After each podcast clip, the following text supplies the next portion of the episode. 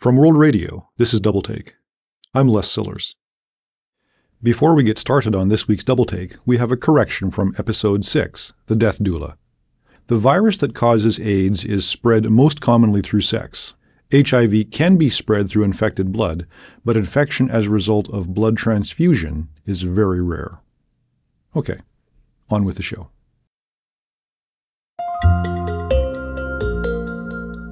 When I was in college, I got a call from my girlfriend. She was in Saskatchewan, attending the Bible college where we'd met the year before. I was in Edmonton, finishing my first year at the University of Alberta. And, well, she broke up with me over the phone, said we were going in different directions. I found that confusing because I'd just told her the week before that in the fall I was coming back to Bible college, back to where she was. The disappointment was keen. I did go back to that Bible college. She didn't. And that fall, I met the wonderful and lovely young lady who is now my wife. But that summer, I struggled to see why I had to go through that. I'd wanted something. A lot. And I was left with crushed expectations and what seemed to be an uncertain future. I suspect that almost everybody has at least one similar experience. You want something good, like a good job, an attractive and loving husband or wife healthy kids. It seems to be in reach. And then you get a phone call, or your child is born, and the room goes silent. Something's wrong, and it seems like life will never look the same. What do you do then? What does life look like? What do you lose? And what do you gain? World reporter Elizabeth Russell met someone whose life changed like that. His name is Jake Hall, and she met his son Thad the person who changed it. All right, Thad. Let's head outside. It's one of the first warm days in February, a breezy 55 degrees. Jake Hall and his son Thad are going for a run. Outside the big gray van parked in their driveway, Jake stops to make sure they have everything.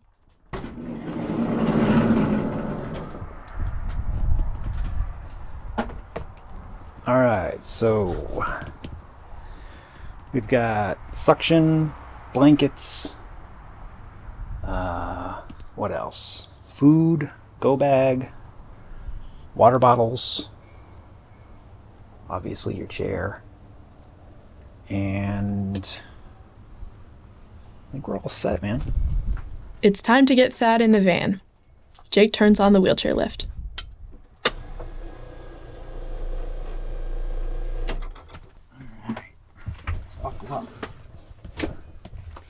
You ready, man? Been kind of sleepy today. We are good to go.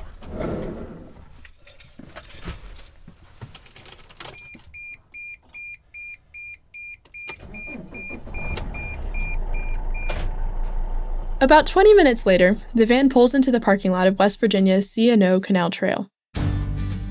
Late afternoon sun slants through the leafless trees. This trail is their favorite. Jake, sporting a long beard and yellow tank top, hops out of the van and opens the sliding door. 11 year old Thad sits quietly inside in his big black wheelchair. While Thad waits, Jake pulls out the frame of another wheelchair. It's bright red, long and low, with Hoyt Racing printed in white letters above its big wheels. Jake screws the wheels onto the frame. Then he climbs into the van and lifts Thad into his arms. He settles his son gently into the racing wheelchair and straps him in, placing cushions around his small body. Thad's eyes and hands, his primary modes of communication, are closed and still. His head leans back on a cushion covered with a bright dog print, while his dad loads up bags of emergency medical equipment. In the golden light, Thad seems almost asleep. But as his dad wheels him onto the trail and starts off at a brisk jog, Thad opens his eyes. His hands wave excitedly in the breeze. They've run this trail hundreds of times, but today is special. To understand why, we have to go back to something Jake said in the car on the way over. Uh, it's been exactly one year, one year ago yesterday, that Thaddeus came home from the longest hospital stay he's ever had. Uh, it was about a month and a half, and there were two points um, we really thought we were going to lose him. really thought it was the end of the road. And thankfully it was not, but it's really scary. And Thad got pneumonia and went to the ICU in December 2021. ended up coming And he didn't come home until February 2022, over a year ago. His lungs filled with fluid and nearly collapsed. but it has Now, he has to breathe through a time on our tracheostomy tube in his neck. Cleaning and protecting that tube can get complicated, but that's not what Jake is focusing on. So anyway, today is wonderful. It's warm out. We're healthy. Thad's not in the hospital. We get to celebrate that by going out on a run.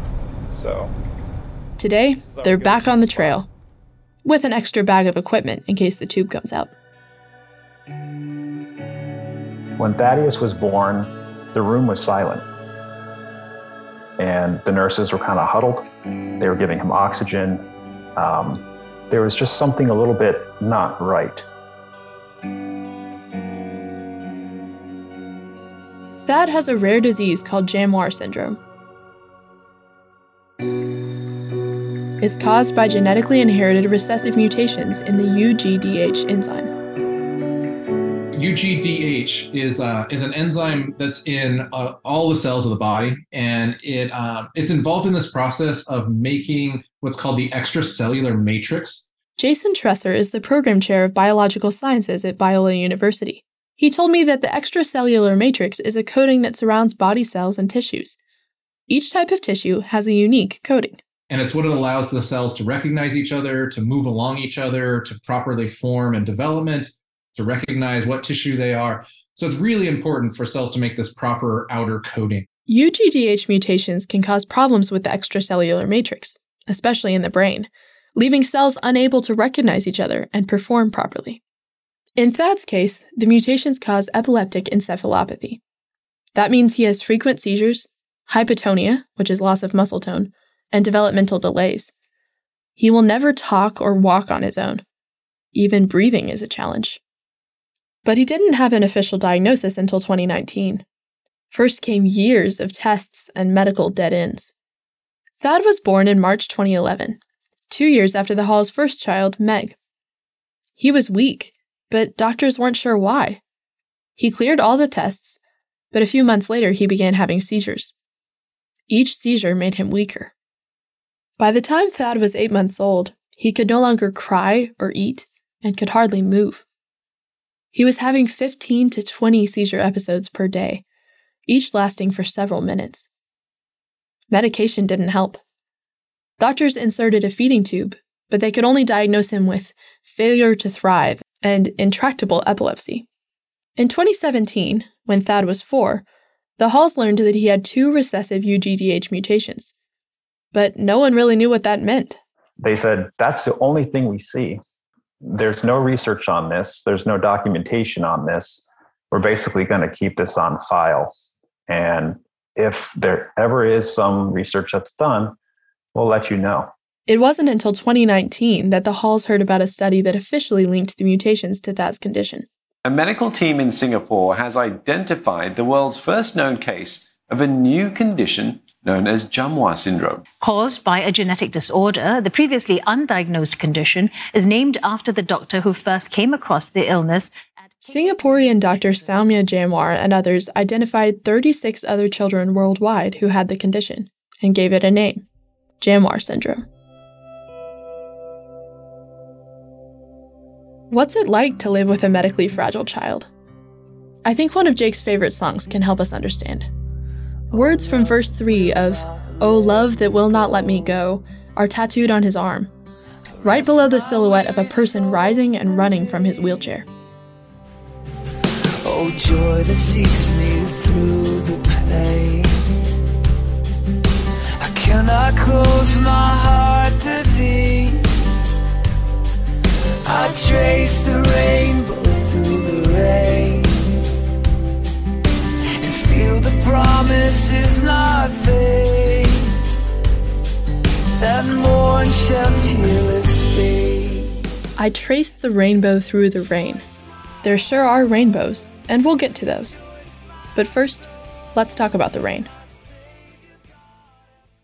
In 2017, when the Halls learned about Thad's mutations, they also learned something else Both Jake and his wife Rebecca were carriers of those UGDH mutations. They had to make a hard decision. Bert Turner is Rebecca's dad and Thad's grandfather. When we do a, I guess, a wedding shower around here, there's something about if you break the ribbon, every time you break the ribbon, that means a child or something like that. And so Rebecca broke every ribbon that she had. Bert told me Rebecca always wanted to have a big family, but the risk of passing on the mutations to another child was high. You know, there's just just the the odds of having that happen, um, the kind of one in four chance, basically. So Jake and Rebecca decided not to have more children. That was difficult. And they hadn't anticipated the responsibility of caring for Thad.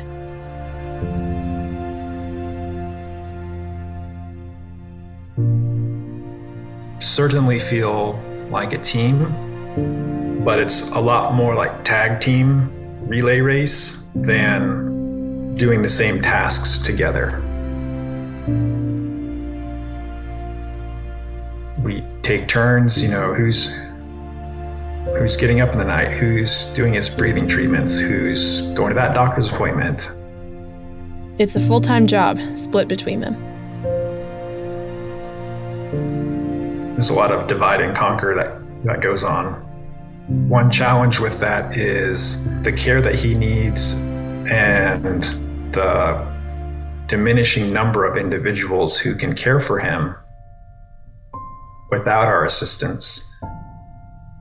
It's very difficult for us to get away and have a date night or our anniversary comes around and we want to go take a night or two out somewhere like that's super hard to pull off so that that's been i think the biggest challenge uh, for our marriage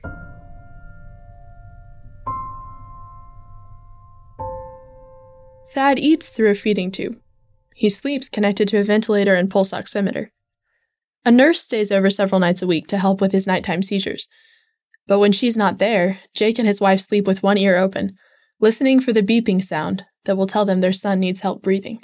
so anytime that um, you know there are set limits of his oxygen level and his heartbeat and whenever those drop too low uh, that will also go off or if he moves his toe too much it will go off so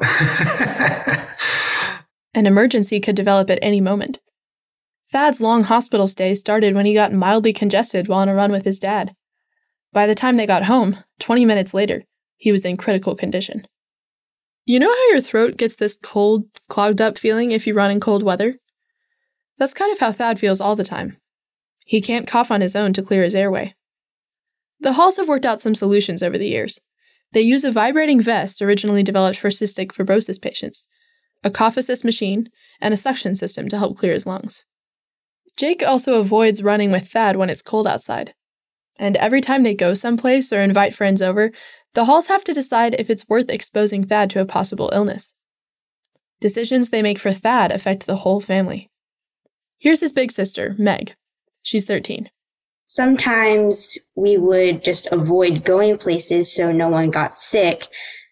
And whereas sometimes I was kind of miffed, I feel like it's not necessarily a bad thing to be able to stay at home because then you can spend time with your family. And it's not a bad thing to not get sick either. When the Halls do decide to take Thad somewhere, they also have to make sure it's wheelchair accessible. The first time they visited their current church, they got stuck. and um, we find ourselves at the end of this hallway with three stairs between us and a sloped floor auditorium and that's not cool with a wheelchair so there were a few individuals who who's like oh can we help you carry the chair down oh there's this side exit door. Let me open that walk around the building and come in that way. Um, so once we kind of got into a rhythm they knew all right keep that door propped open because the halls are going to use it.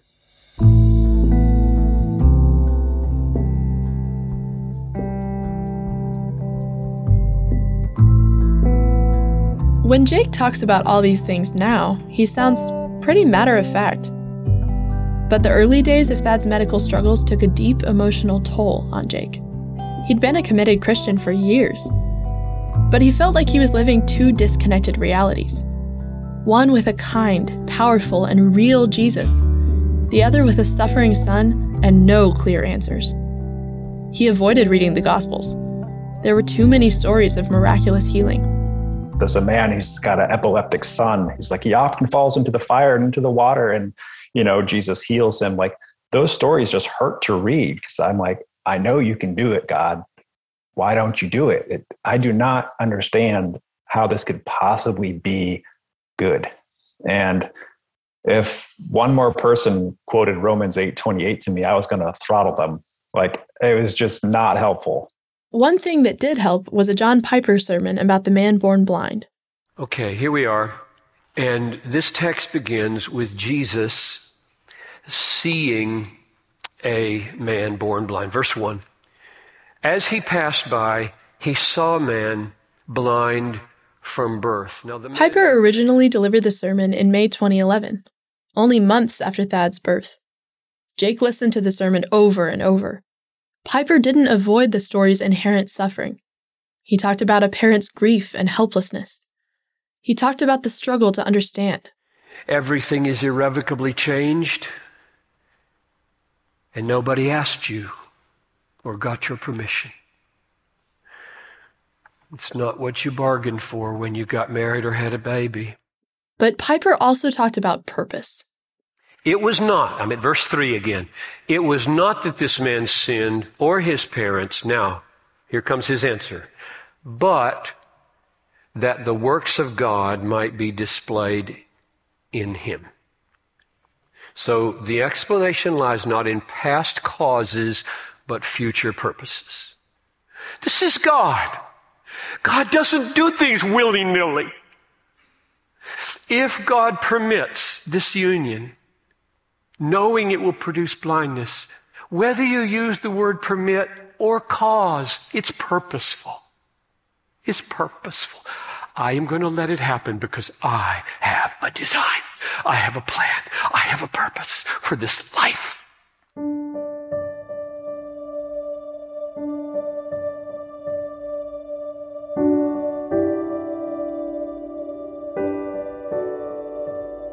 It was hard.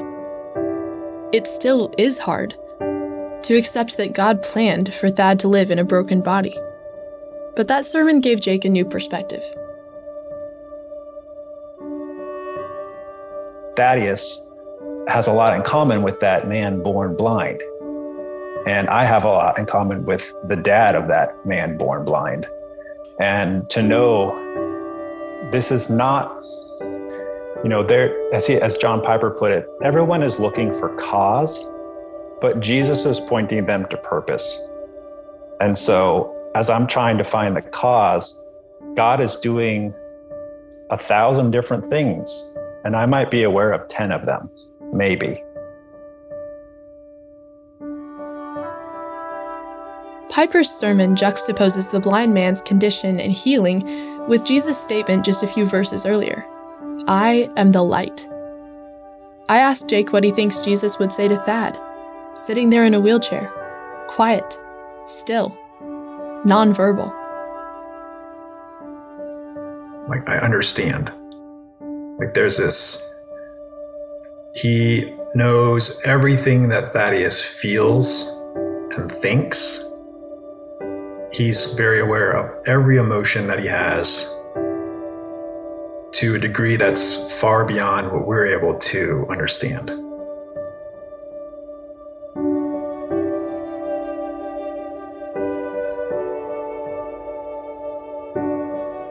And now it's time to talk about the rainbows, the other half of life with Thad. Listening to all this, all these diagnoses and procedures and types of equipment, you might get the idea that that's all there is. But that's far from the truth. Thad has favorite activities just like any other 11 year old boy.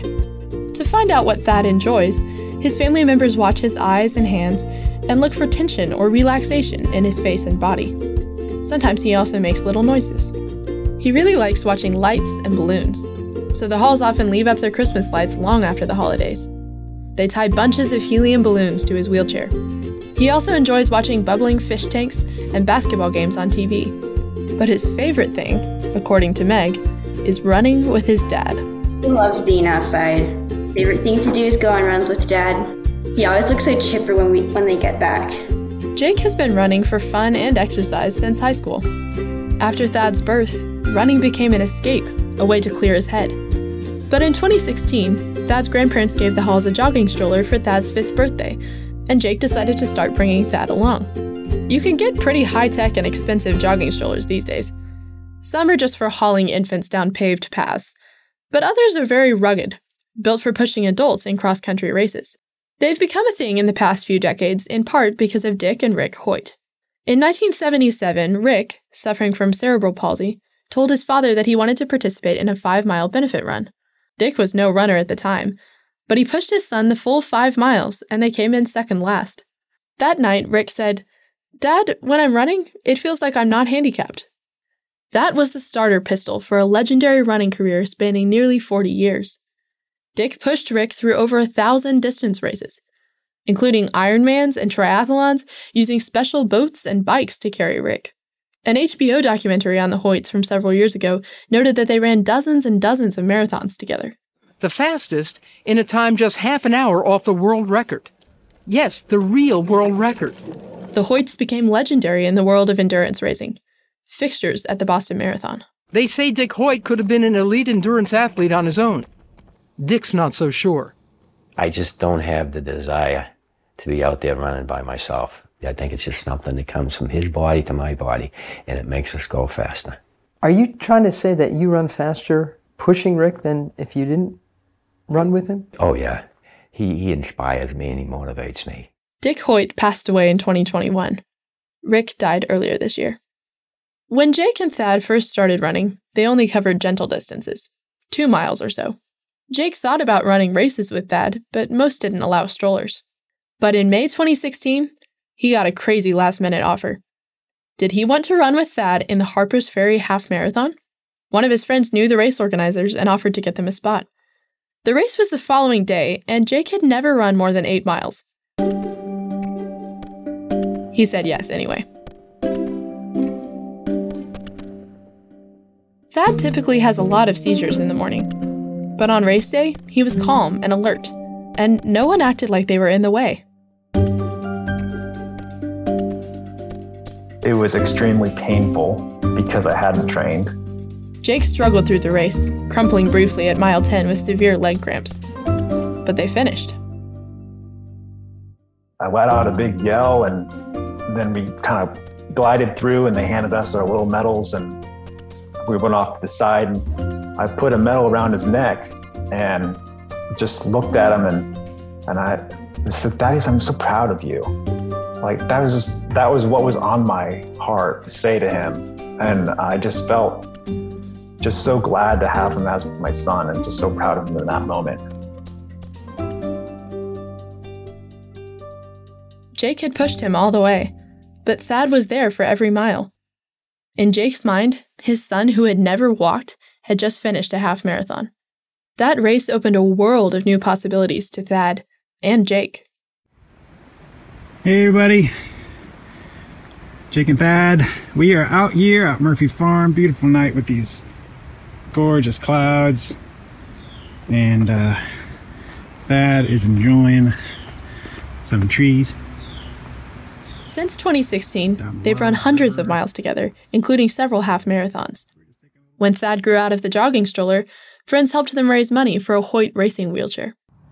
Hey guys, what's up? Jake and Thad. We just finished our four mile loop here in Harper's Ferry that we just basically run over and over and over. Uh, Saturday, May 1st, beautiful day. Life keeps getting busier. Jake and Rebecca became foster parents in 2021. They are now in the process of starting the UGDH Foundation to advocate for further research into Jamuar syndrome. But Jake and Thad still run as often as they can. Jake posts running updates on a Facebook page, Run for Thad, you know, he encourages others to get outside and persevere. It's uh, just like running. You know, you go for a run, you, you set you set your goal, you go and do it. It's not about being faster than you were last time. It's about finishing. It's about finishing well, even if you have to walk some hills. So if you're out there and you're in a low spot, um, I've been in a low spot, uh, comes and goes, but I just want to say, hey, keep going, keep walking, one day at a time. There's meaning to your life. There's meaning to the work that you do. Uh, people depend on you. Uh, people love you. Um, it's like this little guy back here sleeping. Uh, he depends on me. He keeps me going. My wife, my daughter keep me going. Thad, so, his wheelchair, and his emergency equipment have a combined weight of about 120 pounds. As he gets older and heavier, running with him will get harder. But Jake is planning on plenty more runs with his son. So, my goal is to be fit enough to be able to run with Thad um, as long as I can. So, I'd like to be running until I'm at least 70. The life expectancy for people with Jamuar syndrome is unknown. And since that long hospital stay last year, every run feels precious. Back on the running trail, here's what Jake told me. The creaking sound you're hearing is Thad's wheelchair. Sometimes it's overwhelming and it's okay to cry while you run. It's hard, but you can do it. I just feel a lot of gratitude when I run because of all the all that went into it. You know, from- Walking through this story with Jake and Thad reminded me that you never know what's around the next bend in the trail. Life is hard, and life is fragile, and it's so terrifyingly beyond our control. We can't gloss over the hard parts. We can't because that's how things are in a broken world. And it won't always be that way. You know, we have heaven and healing and perfect joy to look forward to. But God is working right here and right now. Oh, love that will not let me go. It's like that song Jake shared with me. Rest my weary soul in thee. I give you back this life I owe its flow may richer fuller be. We can't close our hearts to either the pain or the joy, because God is seeking us in both. He's doing a thousand different things every second, but we don't get to see all of that until the end of the race. So for now, maybe we just keep putting one foot in front of the other. Or keep rolling and let Him take us through every mile. May brighter and rejoice my heart, rejoice my soul, my Savior God has come to thee. This episode was reported and written by Elizabeth Russell and produced by Emma Purley and the creative team at World Radio. This is the last episode in season two. Thanks for listening. And thanks to everyone who followed, rated, and reviewed us. We really appreciate it. And if you haven't yet, you can still do so or share it with friends. If you have an idea for a show for next season, or you just want to comment, send us a note. Doubletake at wng.org. We always appreciate hearing from our listeners, and we read everything. I'm Les Sillars, and we'll see you next time.